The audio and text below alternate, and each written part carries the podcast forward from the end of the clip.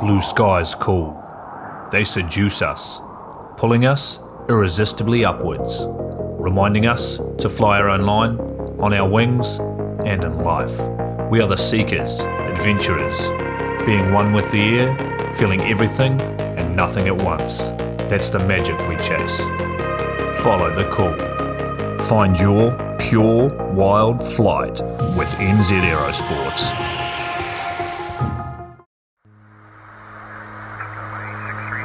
Coming straight from the cockpit, it's another episode of Lunatic Fringe with the fucking pilot.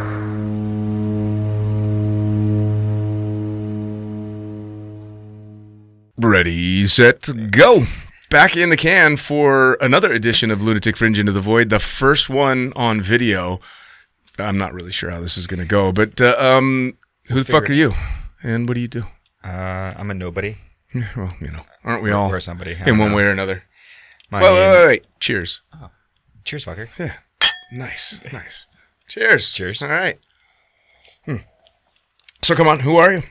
Uh, my name is David Junior Ludwig. You're Junior. I'm Junior. You are not what I expected. I, yeah, people can actually see us now, huh? I'm going to lose a lot of subscribers on that. Or maybe you'll gain some.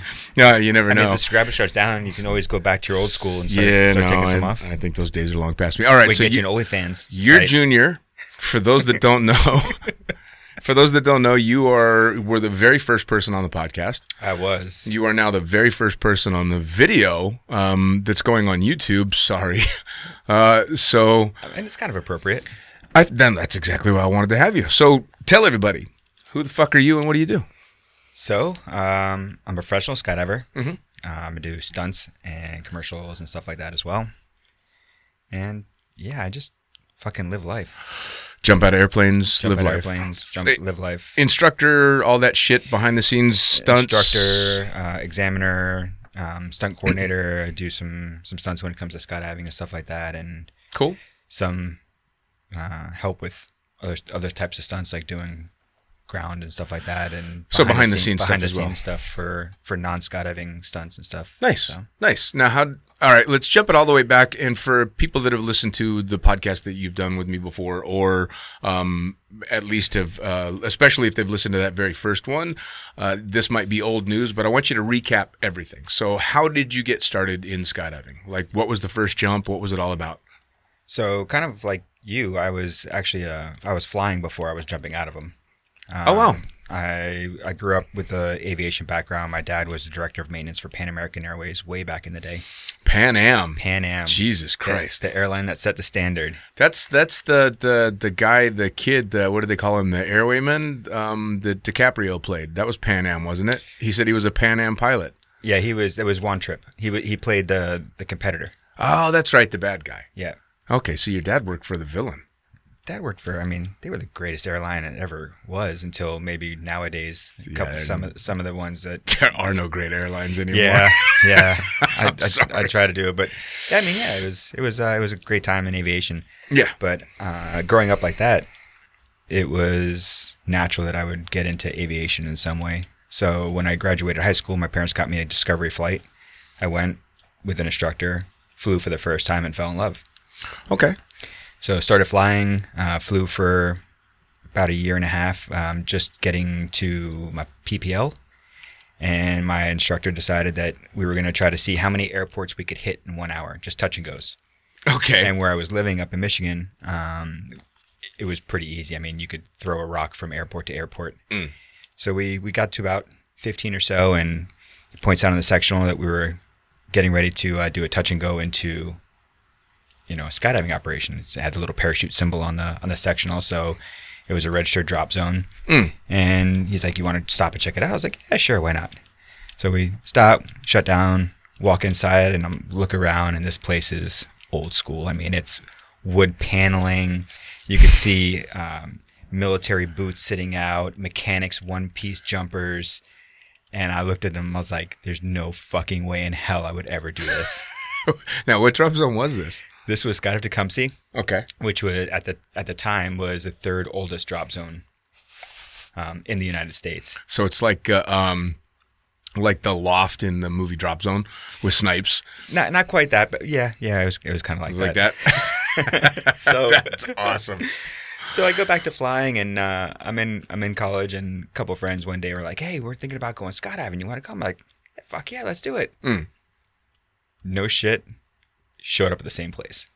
Really? So I walked in. I was like, "Well, it's too late now. I've already paid a deposit." I'm like, "Let's just do this." Sure. So went through um, went through the course, got in the airplane. I was supposed to be the second person out. Got to altitude, and a storm rolled in. Mm.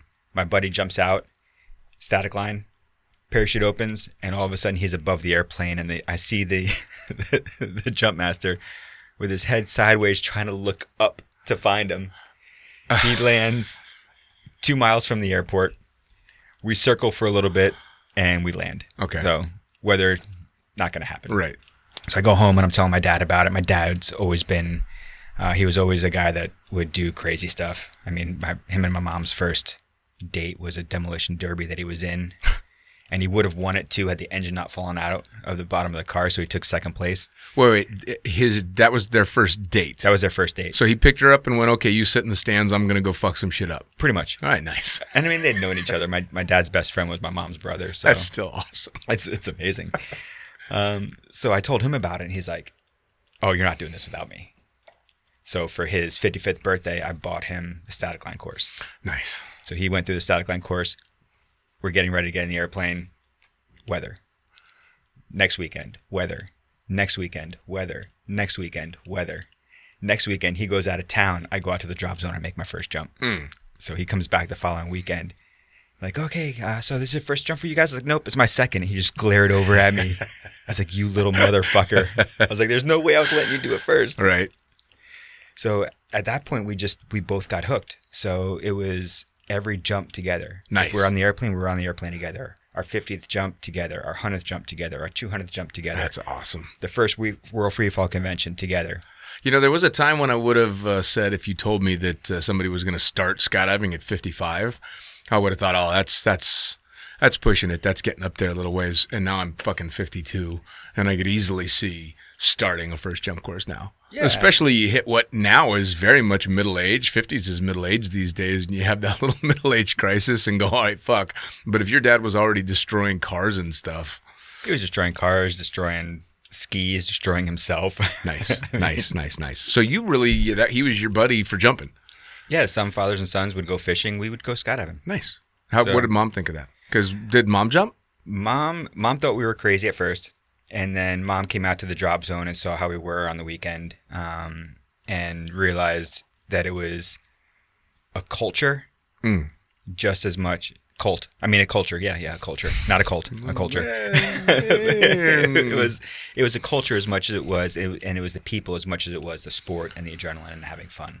Well, now let me ask: Did your relationship with your father was it the same before you started skydiving, or did it strengthen? Did it become It more? strengthened for sure. So I mean, we were we were always we were always close. I was always I'm a mama's boy at heart, but I was always a daddy's boy as well. Cool. So like we would wrench on the cars on the weekend. We, he was my little league baseball coach, working two jobs by mind you. He would hmm. work two jobs to make sure that we had everything we needed on the family. He was a hardworking guy, but he was at every wrestling match I had. He was even in, up, up until I uh, went into college, and he was even he was even going then. Um, he was always there. So this just made it a little bit tighter, a little bit closer. It gave us something that was a little bit more common Sure. to kind of to And kind of so, go and do. so mom dug it for that. Mom dug it for that. Um, Mom hated the fact that we were jumping out of airplanes for the fear side of it, Sure. um, but loved the fact that we were spending that, that quality time together and, and you know just being there for each other. So Now, when you were doing all this and you're out jumping with your dad, well, first off, it probably makes it a. li- How old were you? I was I just turned twenty. So a little bit easier to hit dad up for money to go to the drop zone if he's fucking jumping with you. Oh, for sure, absolutely. Like I mean, I, I worked hard. Like I was I started packing so that I could afford jumps. Okay. Like it wasn't one of those things that I was just you know Sucking I, dad it, was, it wasn't it wasn't one of those. I wasn't sucking on the on the real nipple. You know. Right. Um, no, it was I worked for it, but my birthday gift turned into jumps. My Christmas gifts turned into jumps or gear or Sure. you know, little bits and pieces, you know, to, to kind of put stuff together. I got a rig for myself and I needed a D bag. So a Christmas gift was A D bag. a D bag because that's what I needed. You know what I mean? So it was it was kind of cool. And same thing, you know, flip it 180 and Sure. And um, you know, Christmas came along and he, I'm like, I'll just get him some jumps. I'll throw some jumps on his account. Or Right. he needs a, I don't know, a new logbook, so I get him a logbook. You know, it's just it was it was kind of stuff like that. That's cool. Now, now, so when all of this is going on, obviously you said you were packing to make money at the drop zone and stuff. Yep. When did did you start transitioning into working in the sport as a jumper? When you and your dad were still hitting around all over the place? Absolutely. I mean, think about it. I was a I was a college student. Hmm. I was Wait, what would you go to college for? uh, aviation management. Oh, okay, all right. So I was following dad's footsteps Nice. one way Well, or another. which, and I suppose a lot of the times I'll ask people about college um, that have become full time skydivers, and it's usually something completely fucking random that they're not using. But you kind of are using aviation management in skydiving with all the different facets of the sport. For sure. I mean, and definitely now at my at the current level where I am, where I'm doing consulting and helping people start up drop zones, it's a little bit easier. Could I'm, shoot I'm actually going back and I'm I'm actually Big boy pants stuff. on and I know, everything. right? Fucking cool. But yeah, I mean, it was it was fun. It was a it was a great time, and and uh, the only way to to make money or to to afford skydiving for me, I was working a full time job. I was going to school full time, and whenever I wasn't doing one of those, I was out of the drop zone, jumping my ass off, Sure. or packing, or coach course, static line course to to get an instructor rating so that I could go do that free jump because Sure. everybody wanted that free jump. Sure. So if I had to work with with a, with a few students to to get a free jump, go for it. Whatever I had to Awesome. do to to to, to get that, that fix of, of, of jumping out of an airplane, right? What was your What was your first uh, rating? First rating was coach, Okay. but it was Is that did they the require same- coach ratings when you got it? when I got it, it was the it was the the very first uh, one of the very first coach courses that was put out. It was right when the BIC went to the coach course. Because it, it, and when that happened, though, coach courses were not first required for other ratings, were they? If you had the BIC beforehand, they weren't. Okay, because I was grandfathered in. You were grandfathered in because you did the BIC Yeah. before. Um, this, the old. coach, I, I missed you by by Yeah, this that much. I was literally the first, Right. One of the first coach courses ran in the United States. I was in. Right. Um, so we're talking 2000, 2001 maybe. Okay. Yeah. We. I mean, we were right there. Same time. So Same time. Um, so I, I needed to get that. Then I got my my static line instructor rating, and that was just to you know throw out students so I can get that free jump when the th- when the third one was out. Sure. You got to jump. I got to Yeah. pull a static line in, bail out after him, nice. and get a free jump. So, and then it was natural progression. Became a tandem instructor because my drop zone wasn't doing AFF at the time. So, you did the what the AFF program or none, no, no, none no, at all? Nothing. It was static line, and then the occasional the tandems and stuff. That's cool though. Yeah, I That's mean, cool. It was, it was fun. And you, so meanwhile, you're still doing a lot of jumping with your dad. You're still traveling a lot with your dad, although I'm imagining not nearly as much because now you're working doing it. Um, yeah, I mean, we would take off for the World Free Fall Convention, and um, that was kind of our, our time. Like, we'd, I'd save as much as I could, Mm. And I'd go to the World Free Fall Convention. I would just rage. And this was back when it was where? This is back when it was in Quincy, the, the the the OG. So the first time we talked about um, the World Free Fall Convention, I think you had mentioned Quincy, and I made a sideways comment that it's not if somebody gets killed out there, it's when, and, and that I thought it was just insane back then. And then you told me what? That in 2003, uh, the second to last Quincy convention, my dad went in.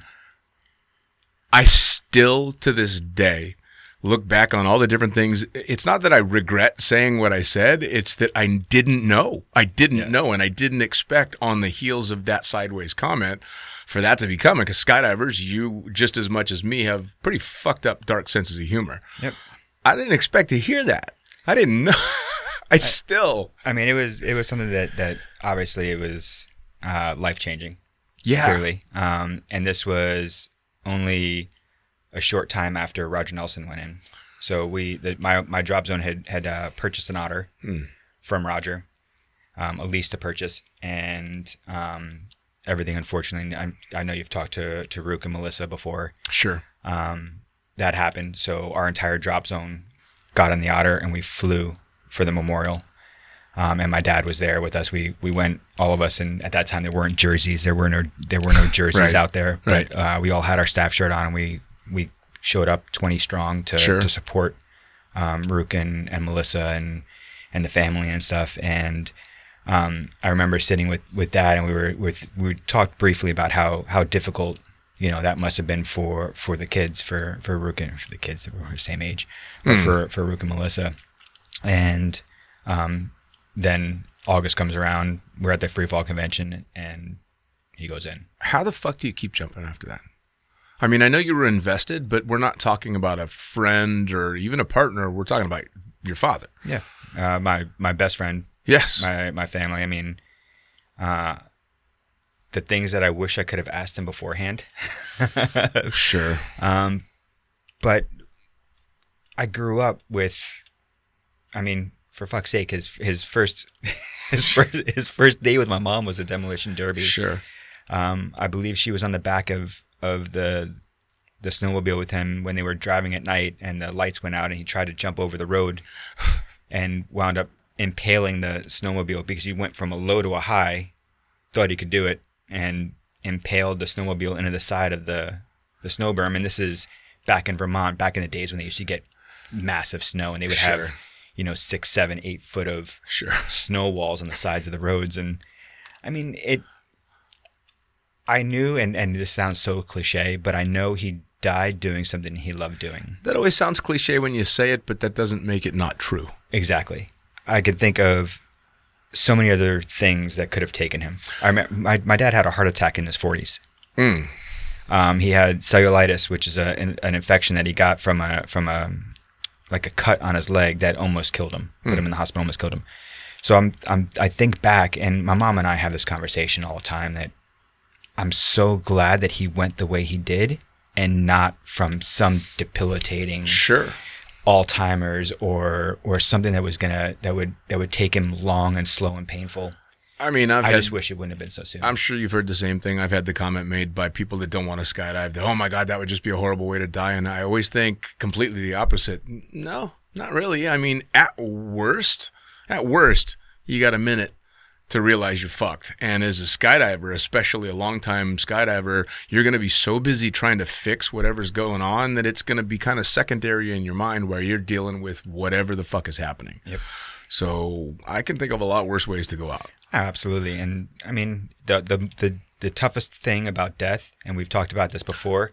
The toughest thing about death is the people that are left behind. Sure. In fact, um, we won't get into it too much on this one because we'll, we'll just go down this long Yeah. bummer road and drink too much wine. But um, for anybody that's interested in that exact conversation, uh, you and I were lucky enough to sit down with Omar, Omar Hijalan, uh, and we talked specifically about that subject and about how people deal with uh, death in different ways, and, and especially how professional skydivers that see more than our fair share deal with that kind of stuff. Um, so definitely check that one out. Uh, you've been on more than a few episodes, including getting shitty drunk and uh, eating hot sauce. Yeah, Which, by the way, we need to redo that with with video. well, we, depending on how this goes, I may go grab the new bottle and just dip a finger. It's, I heard it kills COVID. it's hot it's hot sauce called regret. But anyway, so we're gonna we're gonna we're gonna go to, to slightly more uh, um slightly more upbeat stuff. You've fucked yourself up a lot in skydiving. Yeah. Yeah. So finish off what you were asking me before, though. Yes, How do please. you, how do you continue? Um, it when something is in your life the way this is, and it's it, it really is like I think skydiving something that, that goes into your heart and into your soul. Mm. Um, it was easy to to stay. It, it was about a week of I don't know if I'm going to do this or not, and then I thought about what I would want if it was me, Sure. and I wouldn't want him to stop jumping. I would want him to excel at it. I would have wanted him to learn from it, help educate other people, and just be the best that he could be at it. So I kind of took his his um, what I thought that he would want, That's knowing, fair. knowing my dad the way I did, and I just I sucked it up and I forced myself to to go do a jump, and I did it with my um, his godson, my my cousin, um, was in the airplane, and I went and just did a, a hop and pop a little bit after his uh, his memorial, and just just to get out and just to to knock kind of the dust off, and Sure. opened up and cried my eyes out a little bit, and Sure. um, realized that it was going to be difficult, but just pushed on and tried to to do the best I could for me and to to kind of I don't want to say make a name for myself, but just make set goals and and, and complete Sure. those goals in the Sure. sport. Well, and and without getting too deep into it, because we talked to her as well. Your mom's a fucking rock star. Yeah, mom's awesome. I mean, to She's not only have to deal with the loss of her husband, but then to have to support her son as he continues not just to keep jumping out of airplanes, but to do some pretty intense shit jumping out of airplanes. Yeah, I've done some cool stuff. Yeah. Yeah. Hence the reason I got to the how many times you've broken yourself in skydiving. There's been a few. In skydiving, I, I may under my own accord, none. Fuck you. So I, I've, I've, hang on. He's gonna get to it. Trust me. I'm gonna get to it. Um, so when I was learning how to swoop, I was given a DG number. For anybody that doesn't know out there, a DG number is a dead guy number. So my, my good fr- a good friend of mine, um, hopefully he's watching this. Uh, Marshall Scalisi and I were both kind of pushing each other. We were kind of driving at the same time. We were both um, kind of learning how to swoop, and we didn't really have. There were no coaches back then Sure. right? I mean, there may have been a couple of the guys from the PD Factory team that was starting out, um, Jim Slaton and, and Luigi Cani, who's been on your on your podcast before, Yeah, and, yeah. and the Team Extreme with JC Colclasure. Those guys, they were they were the first real swoop teams, Sure. um, the first real swoopers, but they weren't going around and coaching people. They were figuring out for themselves as well. Sure. So uh, I low turned my 120 Nitron and bounced off the ground, kept flying the canopy, bounced again, flew to a stop, sat up, looked at my legs. They were pointing straight. I was like, good, nothing's broken. And I laid there and waited. Luckily, one of the doctor, one of the jumpers was a doctor for University of Michigan, so he came over and checked me out. He's like, "Yeah, nothing's broken." He's like, "You're gonna be sore though." Dude. So I was lucky enough. I lived, and I've tried to train people so that they don't do the same thing that I've done. But besides that, I everything that all my pains and aches and everything that I've had happen have been while training other people how to be instructors. Fair. Well, I mean, that being said, you became an AFF evaluator, so you're taking shots all the time. AFF All the time. instructor, then AFF evaluator, now Yeah. examiner, and I've been an, an AFF examiner for God, 2005 or 2006, somewhere yeah. in that somewhere By the way, area. to step back, the on the field jumper doctor, worst thing ever. Wor- Dude, my his, his name is Bob Domeyer. Um, I got to give him a shout out. He's uh, he's an amazing guy. Um, he used to run the life flight department for University of Michigan. I'm not telling you. Badass, badass four way flyer and, and belly flyer. He was on multiple world records, and he was also the guy that was on the scene for Dad. Okay, I mean, I'm definitely not So- doubting his qualifications, but when You don't have necessarily want to be around on a drop zone for that, do you? no, well, so when I trashed my neck when I blew up my stiletto years ago, um, I landed and uh, managed to film the tandem landing that I was filming by holding my own head as the tripod. And then as soon as the tandem was done and I finished, I turned off the camera and fell over, and I had a doctor, chiropractor, come and uh, um, give me an adjustment. No X-rays, no nothing. I can't turn my head. Here, lay on the table. I'm just gonna. So he cracks me. He calls his physician wife to prescribe me wonderful painkillers. That was the best part. Uh, and I had to drive to the pharmacy to get back, and I stopped at the house near there um, for something or other, and then back to my truck into a telephone pole because I couldn't turn my head. Cut to all these years later, multiple, you know, shit going on with my neck. So, ah, yeah, dude. Well, I heard Go if you hurt yourself on a drop zone, take the advice of medical professionals that are there on the field, and then go see a fucking doctor. Well, I was there for your surgery, your neck surgery. I was also there when when your uh, your now wife, then fiance, Yes. tried to kill you by With an ice cube. With an ice cube, yeah. Yes, yes, yes. Ha- She did. Had you needed, I would have reluctantly given you mouth to mouth, but it, it you you you might have died, Dude. You, you very well might have. I, I probably would have called for help I mean, the fucking iceberg that took the Titanic down was only slightly larger, for fuck's sake. At least that's how it felt to me. Granted, I was under still uh, anesthesia, but if anybody watching this wants to see any of the videos that I took of him while he was semi-coherent on painkillers, send me a personal message and I will share them with you. Oh, one of them's up on one ones. of them's up on YouTube. That one's up on up on YouTube.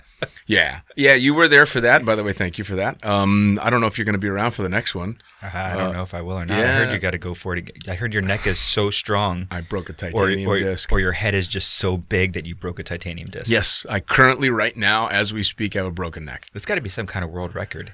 It's I'm the first person ever. I'm right now, at least as far as I know, and as far as my surgeon knows, I am the first recorded case of an artificial disc Oh, breaking. Cheers. cheers breaking in me so yes right now i have a that's why i'm kind of a little stiff as i move around because i have a broken fucking neck I thought it was just because you're old. no unfortunately now what that means is they got to take the fuck you they got to take the disc out because it's on the c67 so they got to take that out and now uh, that's no longer viable for an artificial disc so they got to fuse it luckily c67 is very little of the range of motion so I mean, luckily you're get because you're getting older. You've got more wrinkles. Fuck so so they won't be able to see the scar Well, quite here's as much. the worst is so they went in through the left side for the first time. They got to go in through the right side this time. Now it just looks like you hung yourself. Exactly. It's gonna look like I'm a fucking failed suicide, or I came out of the good, the bad, and the ugly, and you can decide which one I am. Definitely ugly. It, yeah, dude. I mean, it's fucked, but. I also have a very difficult time complaining about the first surgery. The second surgery, fuck you, the people that made this stuff. I'm holding my comment for anyway.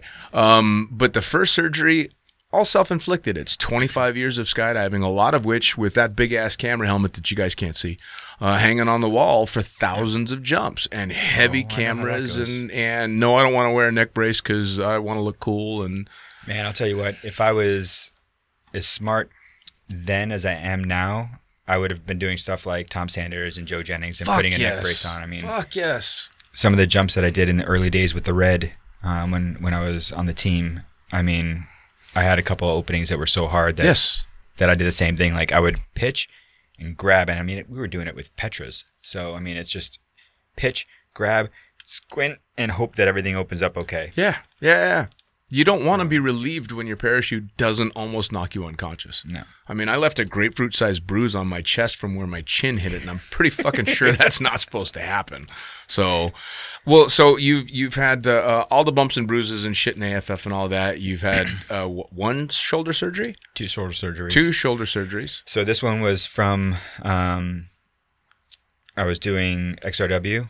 Uh, I was doing a project uh, with the team, and I was actually flying with the the late great Micah Couch. Mm. Uh, Cheers to that. cheers to Micah. Yep. And uh, so we're flying some XRW um, over in Dubai, and uh, one of the pilots was flying around. Uh, Max Haim was telling the, the pilot where to be for, for video, and he wanted some good photos and stuff like that. Um, Max, I love you, but fuck you because your camera didn't work, except for seven frames after the pilot flew in front of us and my parachute collapsed. I heard that was a really exciting video. That was an extremely exciting video. Um, one of these days I'll actually publish it, but um, I don't know why I haven't until now. I just I've just been been kind of hanging on to it. You can give it to me to put up on the YouTube channel. That I can do. That I can do. Yeah. It's it was uh it was quite interesting. So I went from flying fast forward to being upside down, flying fast backwards, and then back forwards again, all in about a second and a half, or about seven frames of a camera shoot. Nice. Um, I got to get the, the photos from Max. I never got them, but it's perfectly flying canopy, a little distorted, really distorted, distorted, and me upside down flying the opposite direction over top of the canopy, and then distorted, and then me flying straight again. That sounds like it worked out okay. Except for my shoulders took it. So uh, yeah, it kind of uh, kind of sucked. But anyway, get the one shoulder operated on. Everything's going good. I'm I rehabbed it, back at it again, and then um, I was jumping with um, a, an instructor candidate for AFF, and he tried to do a spin stop on me, and he kind of did like a, a, a spin stop flyby Right. and kept caught the arm and kept the arm as I mm. was spinning. So I kind of felt a pop and tore my tore my rotator cuff. So the shit that we do. Like if you just wrote down on paper and didn't say that skydiving was involved, saying that there's going to be an object in front of you that weighs somewhere between 130 to 240 pounds spinning really fast, and you have to run and use your body to stop it, people would be like, "Fuck you!" And everybody getting their AFF rating goes, "Yeah, okay, that make that makes sense." exactly. Fucking Jesus Christ, right? There was actually there was um in fact I want to make sure it doesn't escape me now. Um there was a project that you were involved with that was super super cool, but I've had a few people ask questions about it. Uh, I interviewed the wonderful Ernesto Gainza. Yeah. Ernesto, uh, I had him on the podcast. He was fucking fantastic and told me all about his different projects. And at the time, he was landing the smallest parachute in the world. Yes. And that was a 35 square footer. Yep. And my first thought was, who filmed him?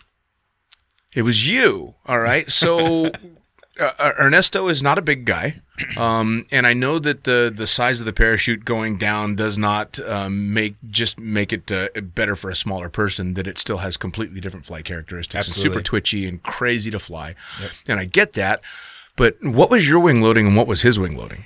Uh, I think he was wing. I think his wing loading was about uh, four six, four seven, maybe. Jesus you Christ. can you can go back to the to the podcast that you did with him and double check it, but I believe he was around four six, four seven uh, on a thirty five square foot, and I was on a sixty six, loaded at about four oh. I had I was wearing two weight belts. no, no, no, three weight belts if you count my belt. Okay, there you go. There you go.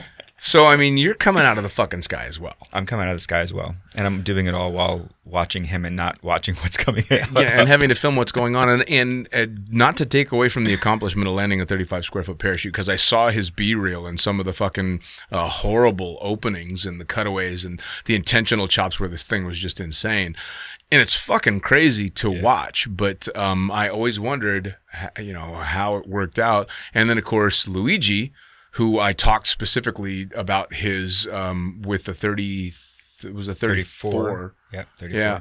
Um, and he he had sent me a picture that obviously since it was before I was doing the video, you I couldn't show, but he sent me a picture of what uh, NZ Aerosport shipped him the parachute in, and it was a fucking legal envelope. It's about what they sent uh, Ernesto's in as well. Oh man! I remember him getting it and opening it up and looking at everything. I put uh, um, Ernesto gave me some of the video to post um, specifically. Actually, he told me to rate his YouTube channel, which I did. Thank you, Ernesto. Um, and uh, there's a beautiful shot uh, of that uh, uh, preparation and everything. And he's got three canopies kiting. I think one is probably like a 103 or something. Another one's clearly like a 150. And he's you know kiting this fucking napkin over his head. Yeah, I remember when he did that. He did that on the runway. Oh, that's pretty crazy. That's pretty crazy. Yeah. Now, um, you also have competed. I've competed. Um, so I set when I was a younger jumper. I set some goals for myself. Um, in 2006, You're not. Cheers. We gotta. I keep them fucking liquored up for this podcast. I don't know why. Hmm. Oh man, I keep everybody liquored up if I can. Some some over the top. Not mentioning any names. Mas de Siena. Oh, if there had only been video for that. Oh man, Actually, we wouldn't have been able to show it. YouTube would have flagged it. they probably would have. I've got. I still have pictures of him with with a spaghetti. my With, my with your my pasta bowl. big pasta bowl, and he's just hugging Yep. it on the floor. I've got pictures of that too. yeah. Anyway, But yeah, I competed. Um, I set a goal for myself in 2006, and I was going to start. Um, I was going to take swooping seriously. I, I did my first competition in 2003, um, and in 2006, I decided I was going to go full in. I was I was competing, and that's what I, that's what my goal was. So every um, FLCPA, um, I'd go down to Florida or wherever it was, and they were all down in Florida sure. and um, I would I would compete. And it was myself and uh, Tommy Delbeck that were going kind of head to head on on all of them. It was he was first, then I was first, and he was first for a couple, and then I was first again for one, and it was always one and two. And we were kind of pushing each other throughout. Nice. And we got to the CPC championships, the Canopy Piloting Circuit championships, and top ten got to go to the Pro, Pro Swoop Tour. Mm. Back when the Pro Swoop Tour was a thing Sure. and uh, we made it out to Colorado, and um, I edged out Tommy by less than a point Nice. for the championship. Nice. And that was that was my goal. Is I was gonna go, and I wanted to. Obviously I wanted to get gold, but my, my goal was to finish in the in the top ten. I wanted to go to the, to the PST, and of course I was I was pushing for gold. PST. Oh yeah, yeah. That's back in the day. Yep. That's back in the day because I was working at uh, Wildwood when the PST tour would still go through Wildwood, and they'd be they jump in there, and I was doing cross keys, and then we'd go do the boogie in Wildwood for the PST tour. Yep. Fucking hell. Well, in the FLCPA, um, cheers to Al, President Al, man. Yeah, President Fucking hell. Al. By the way, you owe me another podcast. You said you'd come on, so because he's president now. Yeah, And he's who- the president of the USPA. When do you get to talk to a He, president? used, he ran, man. He, that guy ran the FLCPA for I don't even know how many years, and that swoop tour wouldn't be what it is without him. yeah. And now, uh, cheers to Kurt and Jeannie. They've taken it over, and they're they're doing a great job with it. Um, but man, um, if it wasn't for Albert, whew, Sure. I don't know where that would have gone. Before him, it was Justin Thornton and um, Chris Hayes, and there was there was a bunch of people that were. Well, I mean, it's tough, right? I mean, the PST and all the other stuff just kind of went by the wayside. So it's good. Yep. So now you- you're making the conscious decision to become a um, a pro swooper. You're going to go out and you're going to compete. Walking into this, do you know? Oh, I'm never really going to make any money doing this, and I'm going to spend a fortune traveling, and no one outside of skydiving has a clue. Or were you walking into it thinking fame and fortune? I'm going to be a rock star. I was walking into it thinking it's going to be a really cool experience. Um, it's something that I want to do, and maybe it'll wind up in the Olympics someday. Olympic National Olympic Committee, whatever, whoever it is, Sure. the IOC or I have International Olympic Committee. I think if you guys are watching this, that'd be really fucking cool. But Yeah. you know, it's time. I think the tunnel's going to make it before It swooping. probably will. Yeah, yeah, which is cool. I think that's amazing too. Um, but so you walk into it just going, all right, this is going to be really cool and fun. yeah, it's gonna be cool and fun. This is something I want to do. Um, I took it really serious that year, and then I kind of chilled for a little bit. Went back to making money because, like you said, there's no money to be had in competing. Um, at least back then there wasn't. I mean, prize money would be like you would get your money back that you put in for the competition. Sure, Um, and I mean, at that time we didn't even have medals. sure. So like I see like Kurt putting up his medals and stuff like that. I'm like, I don't have any medals from Right. my from my beginning days. We would get like a, a pat on the back, handed an envelope with, you know, some portion of the money that we paid for it. And an Arby's gift and, card. and you'd move on your way. I mean, I think the the championships were the were the was the first medal I actually got. I think your dog just farted. Uh, maybe it wasn't me. You sure it wasn't? I you? would, you know, I would, but I know you would, but Yeah, no, I think it was the dog. She groans a lot. uh, maybe it was a groan. Yeah. But it sounded like a fart. I mean, that's actually one of the things that gives me a lot of respect for the guys that are going balls out competing now is even now with bigger prize money and all that stuff, there's still not much into it. You're doing it for the love of it. And that's exactly it. And that's what we that's what it should be about. Sure. competition shouldn't be about amazing prize money. It shouldn't be about all the rest of the stuff. I mean, it would be great if it was. It'd be great if we got paid like professional athletes, like like football players and basketball players and stuff like that. I mean, that'd be amazing. Well, But- I've I've long believed that uh, sport should pay according to their level of danger. If that's the case, then we're definitely up Way there. underpaid. We're way, way under- underpaid. way underpaid. Yeah. Well, so the for thing stunts with as well. yeah, oh, absolutely. Well, uh, but especially the the um, competing stuff because you go into it knowing, all right, this is just purely for the joy of it, um, and which is great. But to get to the top of the game, which if you're going to get into it, obviously you have the drive to want to get to the top, takes a fuckload of training jumps, which means that working and training properly, Yeah. right? I mean, I mean, I was I was lucky enough. I was I was working at a couple of really good drop zones. Um, I was down in a drop zone um, in Georgia. Um, it used to be ASC. It used to be the Skyride drop zone. mm, oh, Uh, I won't, we won't talk about that. No. Um, but as I stayed out of the politics, as a jumper, I was making a lot of jumps. And every single time I did camera, I used it as a training jump. sure. Um, and I mean, it's not the same because I'm not jumping with lead. I'm not able to do that stuff. But I was making it a point to work on accuracy, to work on sight picture, getting the gates. And then I would just need to put weight on and adjust for it Sure. and that's the way my that's my that's been my philosophy for everything. I don't train, and it it drives some people crazy. It drives my wife crazy. She's like, "Why don't you just fucking train?" I'm like, "I just don't train." Right. Um, the first time I trained is when I was with the team, and, Now- and that was my full time job was competing. Sure. Now, what do you think um, after all the competitions and all the years? What's the highlight for competing? For me, I mean, it was winning the world championship of swoop freestyle. Oh yeah. I mean, for sure. I mean, anybody that says other than other than that is is crazy. Just describe that event. The location, the fucking event, the mean, people. I mean, it, it was incredible. Um, swoop freestyle. It used to be swoop swoop challenge for a couple years, and then they got the FAI, FAI approval and became fr- swoop freestyle. And um, the event was in downtown Copenhagen, which in itself, I mean, is incredible. You're we're landing on these on these small little lakes that are sandwiched in between buildings that are five, six, seven stories high. Yep. Which kind of fucks with your sight picture because you're flying over these buildings and you're doing your turn and then you're you're passing by, by the buildings and onto the the lake where there's I think the the year that I won, I think they had they had a record of almost hundred thousand people that came out there over the two days of the competition Hundred thousand people to watch to watch you guys land parachutes. to watch us land parachutes on a little inflatable raft in the middle of these lakes. I mean, it's one thing to have a hundred thousand views of a cool video on Instagram or YouTube or whatever, but you had a hundred thousand people go, "All right, hey, we got to get in the car and go down because those fucking guys are landing parachutes on the lake." Yep. That's fucking cool. it was pretty cool. I mean, people were just camped out all day. They had food venues and all kinds of stuff around, and people were just kicked back on the grass watching us fucking swoop. It was it was insane. Yeah. Was I would go watch that. Yeah. I would t- as a non-jumper, I would go watch that. That's badass.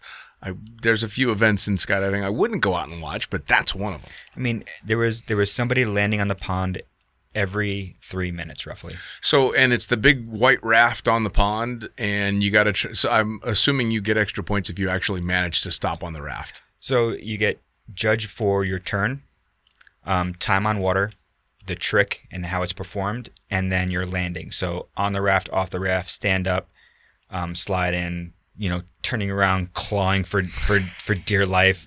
Um, all of it is all of it is judged. That's my favorite bit of watching those videos is watching people hit that raft, and it's a long fucking raft. I mean, how long is it? It's a couple hundred feet, yeah. No, no, no, no. It's it's about the same size as the as the peas. So it's about um, oh, so not nearly as big as it looks on the video. No, it, but it looks really big in the video, but it's not that big. I think it's, I don't know. I want to say it's maybe six meters across and maybe 25 meters that's long. it. Yeah. Oh, I thought it was much bigger. No. All right, that that makes it a little bit more understandable because it's fucking hilarious every time somebody hits that raft and they are just literally trying to put everything they can down. Well, I mean, it's extra points, right? fucking great. So I mean, it was it was uh, it was an incredible competition, and and the coolest thing by far, even beside winning it, was listening to the crowd.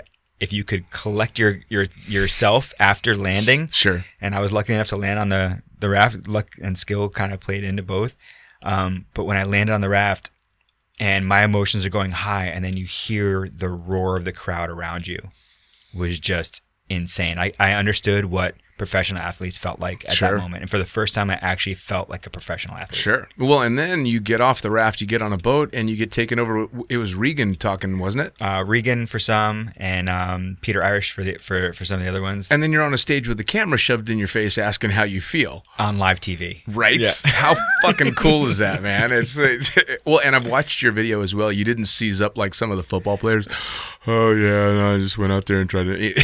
you actually were super amped and super excited. Oh, for sure. I mean, you've got the adrenaline of landing on the raft or the adrenaline of, of just throwing down this this awesome trick and then you're you're you're boated over, you're dropping your stuff off and you're like you're literally kicking out of your gear and walking up and there's a microphone in your face. That's awesome.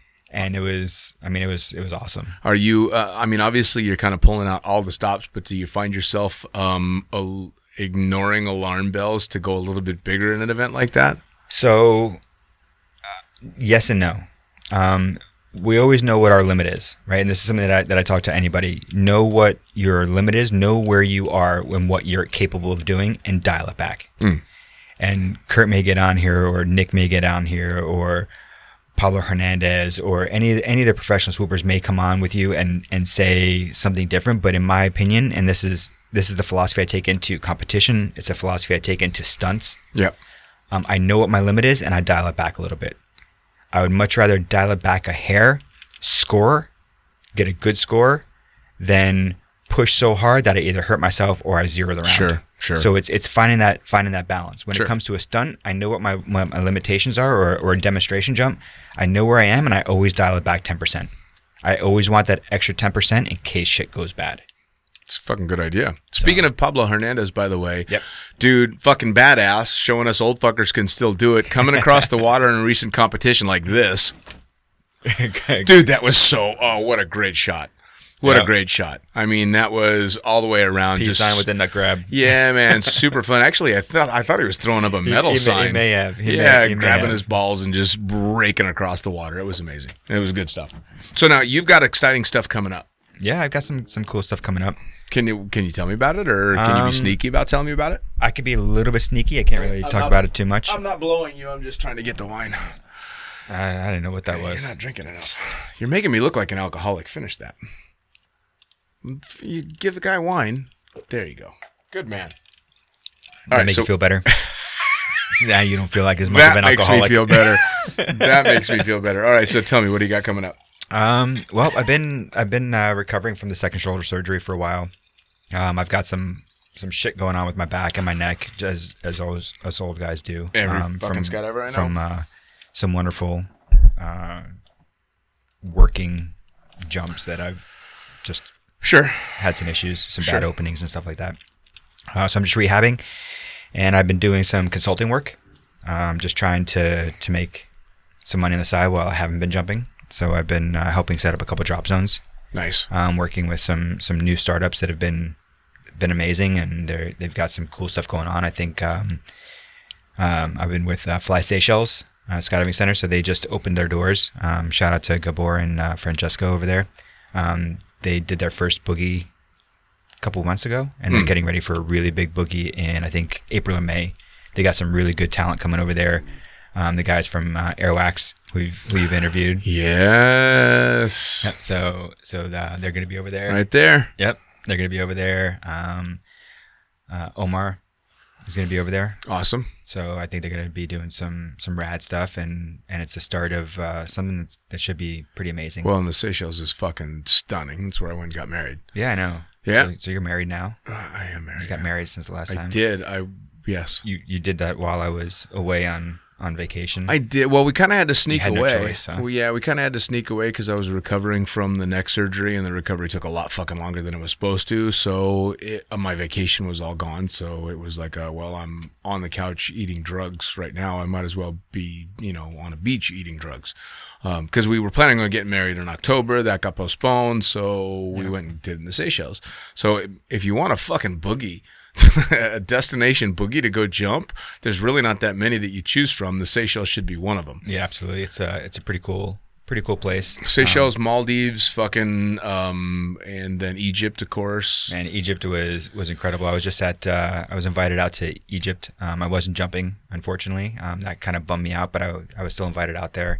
Um, I needed to do a, a visa run, so I did a visa run, and it just so happened to coincide with the boogie. So I got to go out and hang out with with all these these rad people that I hadn't seen in, Red Bull. Boys fucking uh, wingsuiting the pyramids. Dude, I was I was there watching uh, It was Fred. Fred and and uh, and and uh, Mike Swanson shooting video and stuff like that, and I was right there in the landing area when those guys were doing it, and it was fucking insane. It Has to be. I mean, so the pyramids are enormous, but they're not so big that you stand at the base of the pyramids and look at the top and go, "Oh yeah, wingsuit's got a lot of room." Like that's still fucking No, hardcore, it's, it's, man. It's still fucking low. Like I would have loved to have been at the top, getting video looking down as they were buzzing it. Yeah. that would have been fucking sick. yeah.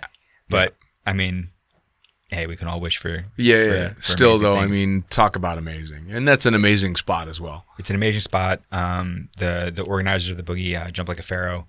Um, they did a they did a great job of of getting people in and out of there. Um, and it was just me sitting on the ground, you know, watching this kind of stuff Sure. going on, and Sure. you know, saying hi to people, you know, you know, kissing babies, shaking hands, Yeah, all, why all not? that, all Why that not? stuff while I was there. I mean, it, it was perfect timing. Um, Nicole got to do some jumps. She said it was absolutely incredible jumping out of C-130 and looking down at the pyramids, and they just look so tiny. Has to be. Has to be. I had Ty uh, uh, Ty Hookah on uh, the podcast not that long Yep. ago when we talked about the flight that we got to do from the Middle East to Switzerland and back. Uh, and the air traffic controllers on the way out had uh, routed us flying directly over the pyramids, and on the way back, weather caused us to have to land in Cairo, and that's why we got Darn. to see. Yeah, it was a fucking bummer, man. So we got to see the pyramids, and but on the way there, I think it was even more impressive for me as a jump pilot and a long time otter pilot to be flying a jump to an otter accidentally over the like not planned over the pyramids taking pictures going you got to be fucking kidding me. And i mean as a, it's a different thing as a tourist to just be you know even a pilot that actually you know that had to land there That's but- not where you lost your phone, is it? no i As an lost my phone pi- in as a- greece. as an otter pilot, you for for ages you've always, and I don't, don't I hope this doesn't get you in trouble, but you've either thrown water out of the out of the window at me while I've been on the step before. marshmallows. Marshmallows have come by me and hit me in the back of the head, and it just so happened that you stuck your phone i am out one time and it just went. shoo. I am not the first otter pilot to do it, nor will I be the last otter pilot. Woody, I'm talking to you. I know you've dropped your phone. Um, and yes, actually, the uh, uh, the marshmallow idea for any otter pilots that are out there, or any uh, aircraft you fly jumpers in, where you can get to the window there, uh, marshmallows are fucking amazing on jump run. It's hilarious because I'm I, I, I will admit it. I was not paying as much attention to flying the plane as I was throwing marshmallows out the window at you guys. but it's so much fun just seeing people getting pelted with all these little sugar balls. It's fun. It was fun. I mean, if I if I had known that it was coming beforehand, I would have probably turned around and tried to catch one in my mouth, like yeah, pretty much. try to grab it as it was coming by. probably would have knocked out my teeth. of course, something, of but- course. Yeah, the the, the phone bit. I talked to Ty about it, and it was so funny because I had rolled the the window down, and and of course you're doing the pictures and stuff like that, and I wanted a view of as much of the fuselage and the tail as I could get with this amazing background, and we're over a lake just crossing over the mainland of Greece, and it's the phones get a little further and a little further and a little further, and then all you hear is a funk.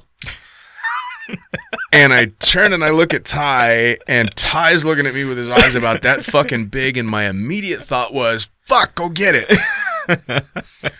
and then I think I, I took probably a second or two for it to process. And then I started pissing my pants laughing. Well, I'm sending fucking messages to you because you were supposed to check in with me. Like we Yeah. we had this whole thing set up. You're like, okay, Yeah.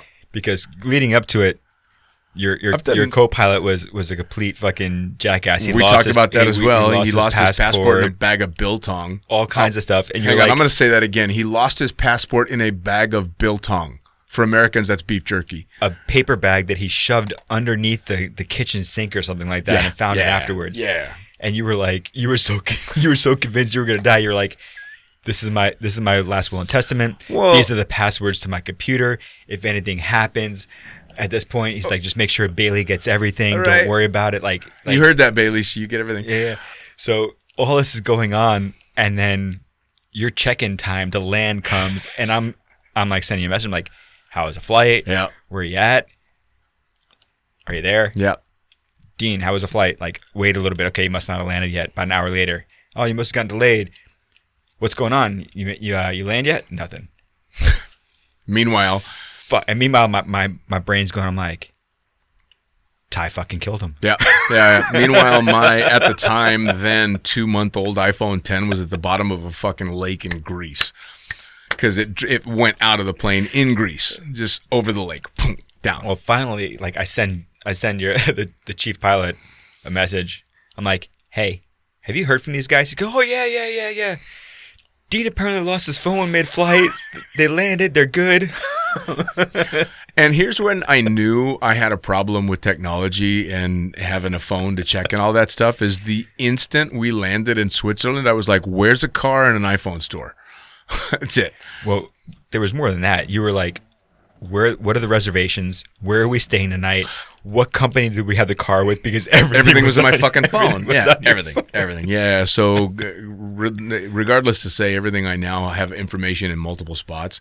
But the other reason I was nervous about that flight wasn't nearly as much that my uh, co-pilot can be a bit interesting at times. Um, it was that I have flown approximately like two hours cross country in the last fucking 10 years.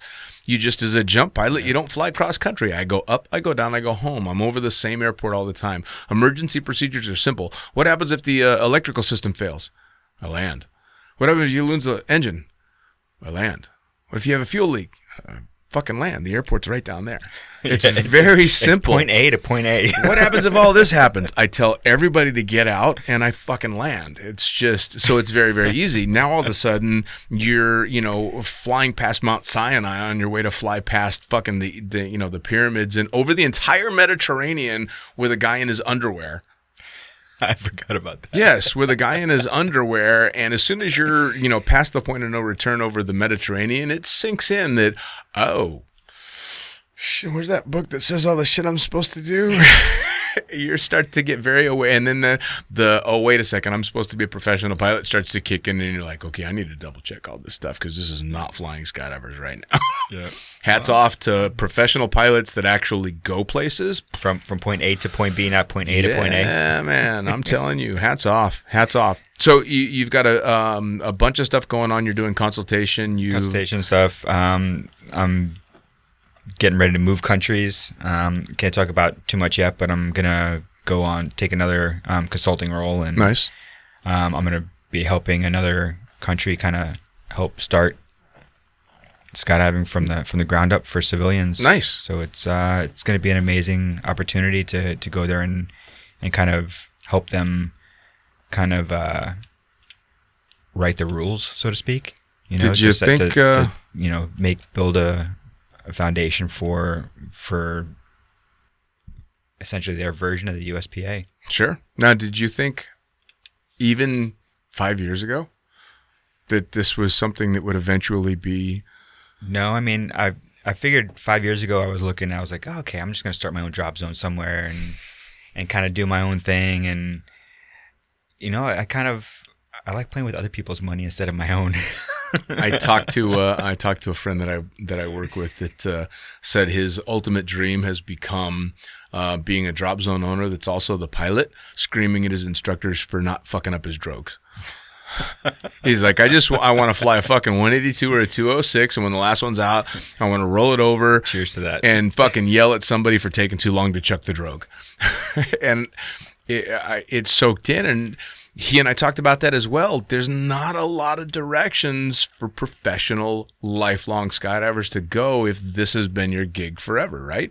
It's own a drop zone, it's um, become a professional rigger, or all these things. But where does skydiving lead? When you can't chuck drogues anymore, I mean, it, it, but it goes back to the beginning, right? You start skydiving, you start as a packer. Well, most places, right? sure, You start as a packer. Once you get enough jumps, because you've you've packed enough that you can jump, you get a coach rating. You start doing coaching jumps. You get a, a static line AFF or IAD rating. You start working with students, or you get a TANM rating, Mm. and then you get you know somewhere in there you you become a videographer if you can afford a camera. I remember I I mean I had I don't know how many jumps I had before I actually had a video camera because I couldn't fucking afford it. Mm, sure. So I was doing static line jumps or I was doing tandem jumps because I didn't need as much equipment. That was the was only easy. problem I didn't have in skydiving. And then for me, I got my rigger's ticket. I got my examiner rate. I I became an evaluator first, and then I got my examiner ratings.